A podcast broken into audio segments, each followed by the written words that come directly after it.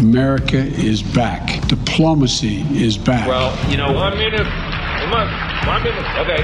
ведущих стран Европы. Ja, wir brauchen die We are NATO. present everywhere, from Lithuania to the Sahel, to Afghanistan, to Iraq, to Lebanon.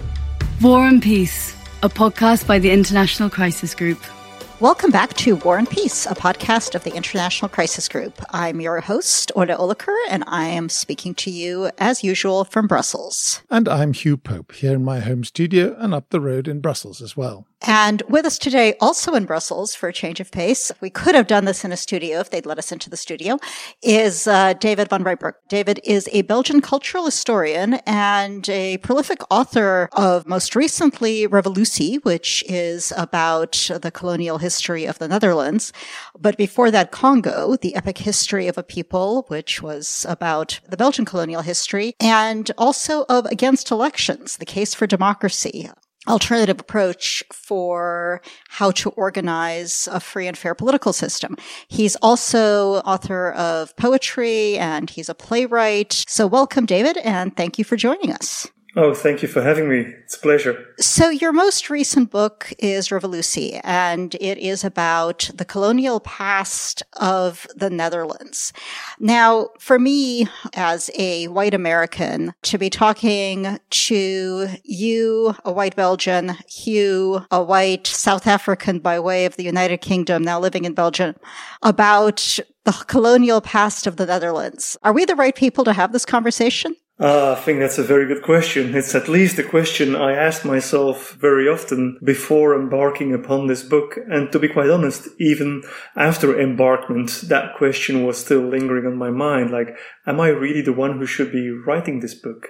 I think many people could have written it. And indeed, many people have written excellent books on Indonesia and the Dutch colonial rule there. But I thought it was particularly interesting. First of all, as Belgians, we're a bit of a former colony of the Netherlands as well. Holland has lost in its 200 years of being a kingdom, it has lost territory twice. Once was in 1830 with the independence of Belgium.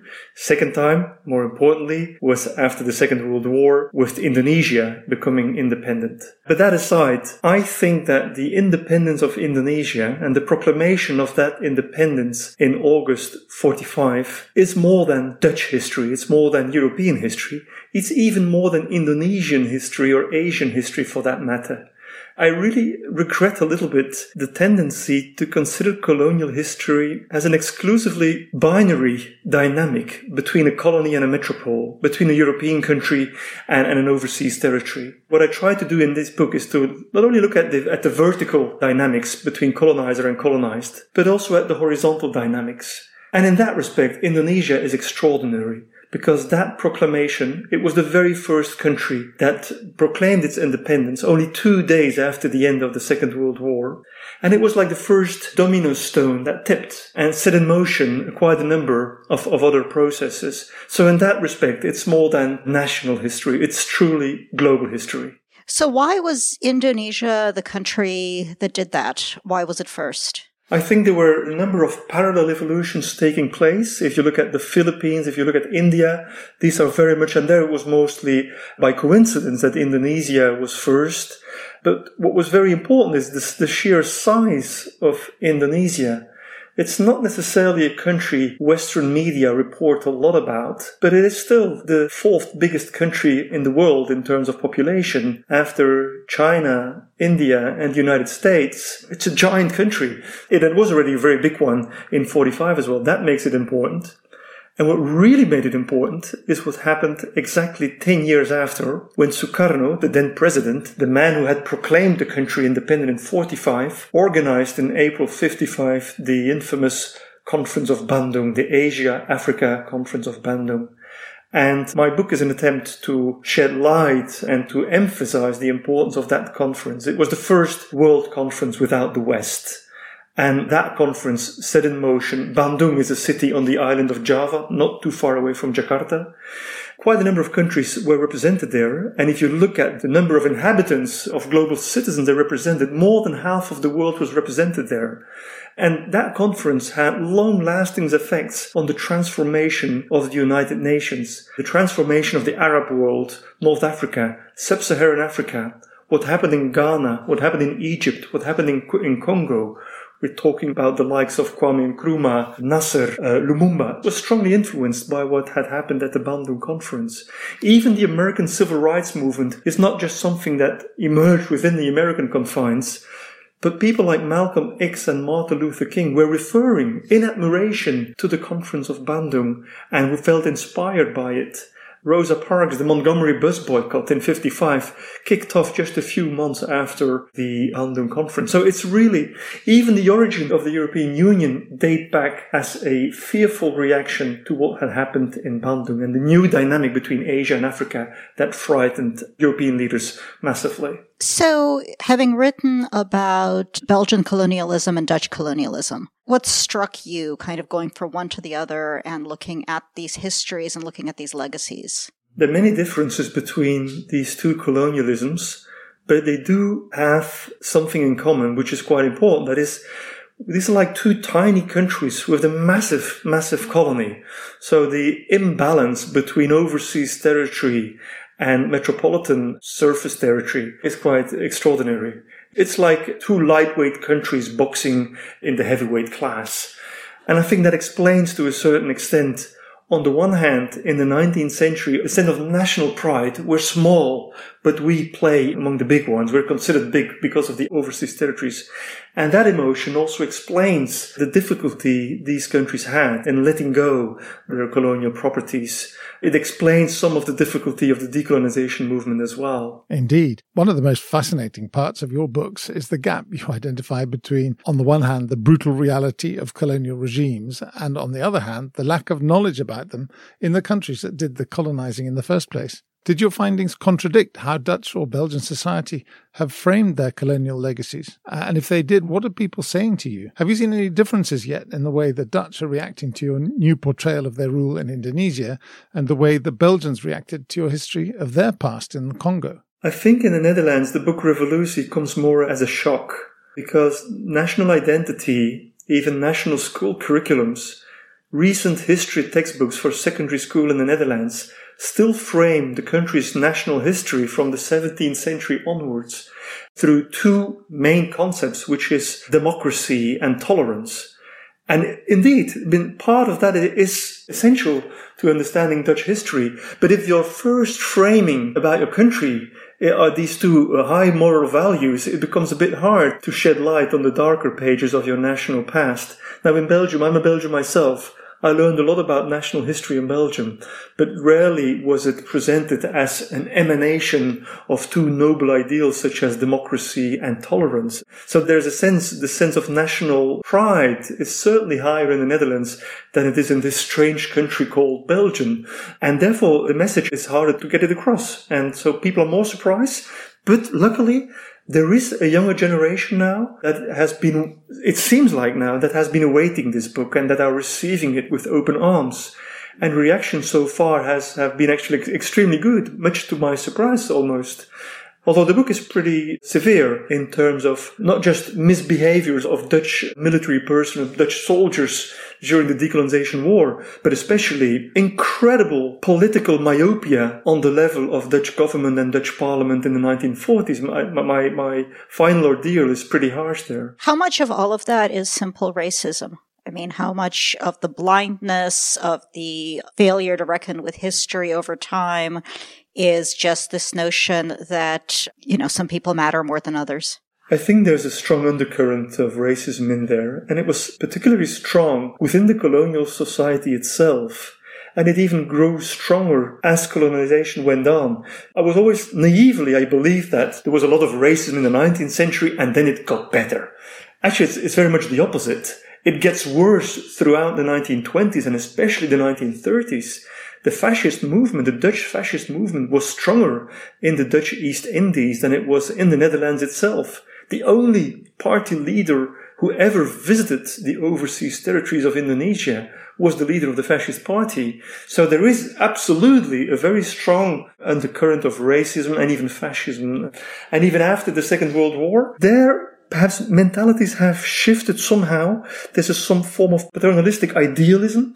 We should help these people to become more autonomous. They're not quite ready for it, but in the meantime, we can help them to. We should help them be like us. Exactly. Yeah, exactly. That was very much the case. And some people went there with a certain idealism. I interviewed for the book 200 people, most of them above the age of 90. One of my key witnesses died just last week. I think half of my witnesses have died by now. I've been able to do really collecting the last uh, witnesses. Actually, this morning, I still got an email from a 91 year old reader in the Netherlands sharing me his perspective on what he had seen as a child in Indonesia. So I was able to talk to people in their teens and 20s and now the reactions I get are people who were below the age of 10. So this is where we are now. I have to say, it's one of the delights of your books that you tell history in a really informal, almost conversational way. I'm wondering if you can tell us a little more about how you do it. For your latest book, Revolusi, for instance, you seem to have talked to a really large number of people, some over 90 years old and in very remote areas, not just Indonesia, but also the Netherlands. Then, on the other hand, your big bibliography in Revolusi seems to run to 30 pages or more. And these two inputs must be really difficult to balance as a writer. Which method would you say is more important to you, the oral history or your very diligent reading of the written record? I noticed that for your book on Congo, that one review was saying that the bibliography alone justified the price of the book. I didn't see that review, but it makes me quite happy because I did an awful lot of reading, of course. But for me, the interviews are, are key. The oral history is so essential. I know this is International Crisis Group, but sometimes I felt I was doing a sort of archival variant of Human Rights Watch, go to the terrain and collect testimonies. And I'm an archaeologist by training, which is a form of democratic history writing. It's history from below. Potsherds tell a different story than church archives. Written archives always represent the voice of the elite. And what I try to do is to move beyond the perspectives of the elite, even of the Indonesian elite. You have the archives of military leaders, of officers, of diplomats, of political leaders but I want to know what a 17 year old girl felt in 1945 and what she did and why she joined the independence movement, even carrying weapons. And therefore, it's valuable. I'm not the first one to do this, but so much work still had to be done. And it's, it's very easy work. I don't understand why so many academics don't do this type of work. You need a, paper notebook, you need a ballpoint, and a tourist visa. There's no big deal about it. You just go to villages, you sit down, you try to find the oldest person in the village, you speak to an imam, you find who is an elderly witness, and you have a great afternoon together, drinking liters of tea. Yes, and in your latest book, I found it most extraordinary that you used the dating app Tinder to find interlocutors. Tinder was a useful instrument for me. I mean, I went to Japan as well because Japan occupied Indonesia during the Second World War. I used it both in Indonesia and Japan, but it worked in Japan. Many people are on Tinder. And I was extremely democratic. I made a profile with my picture and I had a text translated into Japanese saying like, I'm not here for you, but rather for your grandfather or grandmother. and I accepted everybody male, female, young, old, living nearby, living far off. And it gave me a couple of interesting uh, testimonies uh, that way. It was the fastest way to share my question with a great number of people. Literally, a couple of thousand people could read my question. Most people just looked at my picture, but some people also read the text and, and they're wonderful people on Tinder. War and Peace, a podcast by the International Crisis Group. You're listening to War and Peace, a podcast of the International Crisis Group, and we are talking to David van Reybrouck about his work on colonialism and his research methods, which involve Tinder. I think that's really actually an important lesson in, you know, those, those of you who are doing the app dating, read the profile, don't just look at the picture. Uh, ter- you can you can avoid you, you, can avoid terrible terrible mistakes. Read read before um, you swipe. So I want to actually connect two areas of work you're in because I had a thought when you were speaking just now. You also write about democracy and you make the argument that elections uh, aren't necessarily the best way of getting the right people into positions of leadership, positions of authority. And you kind of, you put forward this idea of rotating jobs in some of these posts that normally would be elected, which is a really interesting idea. But thinking about it from the context of colonialism and decolonialism, is it just one more example of Europeans coming up with clever ideas and then trying to impose them on the rest of the world? Just to be provocative. This is what we've done with elections. There's a new form of evangelization taking place, and it's electoral evangelization. When we think that Congo should become democratic or Afghanistan should become democratic, we mean they should hold fair and free elections between inverted commas, exactly in the same way as Denmark does it. And if they do it on Sunday, on Monday morning, they will wake up in a Scandinavian rule of law. Obviously, this is not the case. A colleague of mine, when I was in Iraq right after in 2004, described it as the vote or I'll shoot model of democracy promotion. Oh, yeah, absolutely. I've been talking to European Democrats who were involved with the democratic transition, the peace process in Congo, and senior diplomats uh, to the level of ambassadors telling me we told them how to do it. And when they didn't do it the way we wanted it, we just closed the money tap or the resources. So it's literally a form of uh, very conditional aid there.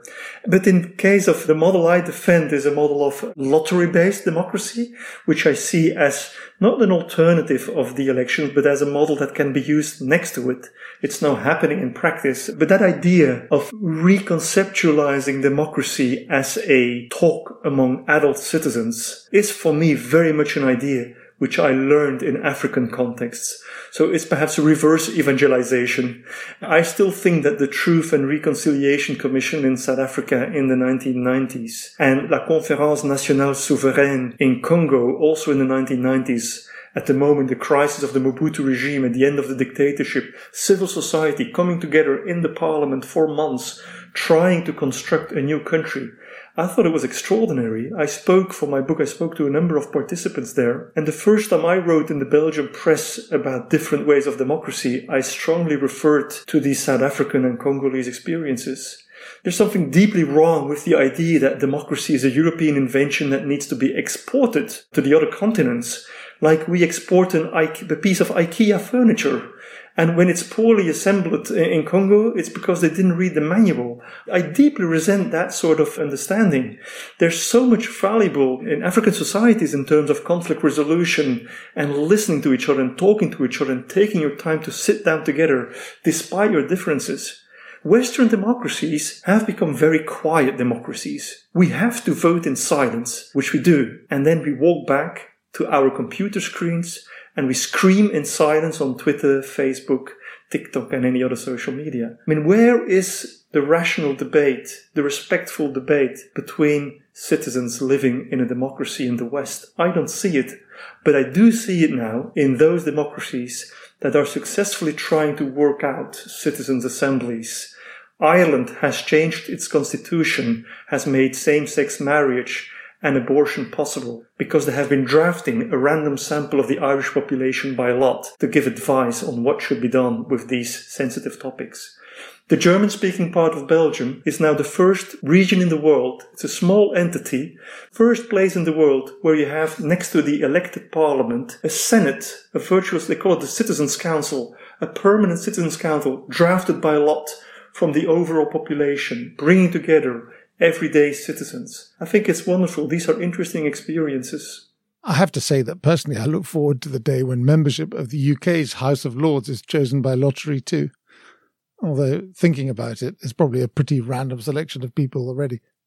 Anyway, for me, one of the most startling realizations when I read your book Against Elections was how much democracy has evolved and continues to evolve, and how forms of democracy have been so different in practice over time, and how much elections have spread from a very small base since the Second World War. I think what underlies my work on colonialism, which is historical work, which my writing and a lot of activism on new democracy is the very simple idea that everyday people have got something to say. If people are capable of telling their national history, which what I've done in my books on Congo and Indonesia, they're also capable of sharing their experiences of the present to shape policies for the future. And time and again, we see this confirmed in these deliberative processes that are now taking place.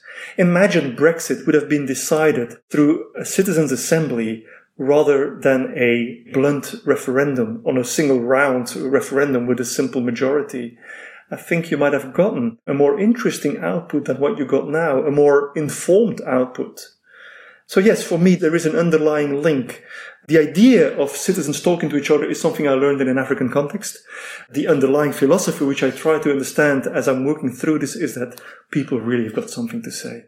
You've been making provocative arguments for most of your career, which probably means that you get some pushback here and there. Is there anything you've learned from your critics? Is there anything that you've had to rethink and readjust as a result of criticisms? I feel a bit funny to be framed as a provocative author because I don't consider myself to be. But obviously, it's not the author who decides whether his statements are considered provocative or not. Dissidence is the opinion of the outside world given to you. But I found it rather interesting to see that the ideas on new democracy, which I started putting forward 10 years ago, which were considered to be radical or lunatic or whatever, are now, I mean, the climate convention that took place in France last year on the behest of uh, President Macron is something I can take some credit for it as I had a chance to speak to Macron and gave him the idea. So what is considered as a strange radical idea at one moment can become a common sense idea. This is very much in the line of what happened with the right for women to vote when John Stuart Mill and other people started to, even before Mary Wollstonecraft started to suggesting this at the end of the 18th century, middle of the 19th century, it was considered to be an utterly, utterly radical idea that could not be taken seriously. But today, the idea that women should have the right to vote has become almost, we're not quite there yet, but almost universal. It's a long journey. We're in the process of democratizing democracy. Doing democracy through elections might seem obvious today, but if you go back, the word elections, the etymology of elections is closely linked to the word elite. Elite is what you get from organizing elections. If you look at the history, Aristotle and Rousseau and Montesquieu, they're all saying that elections are good for creating an aristocracy. And if you want to get a democracy, you should do lottery. This is how it was done in Athens. This is how it was done in Venice and in Florence for centuries. But ever since the French and the American Revolution, we've started to equate democracy with elections.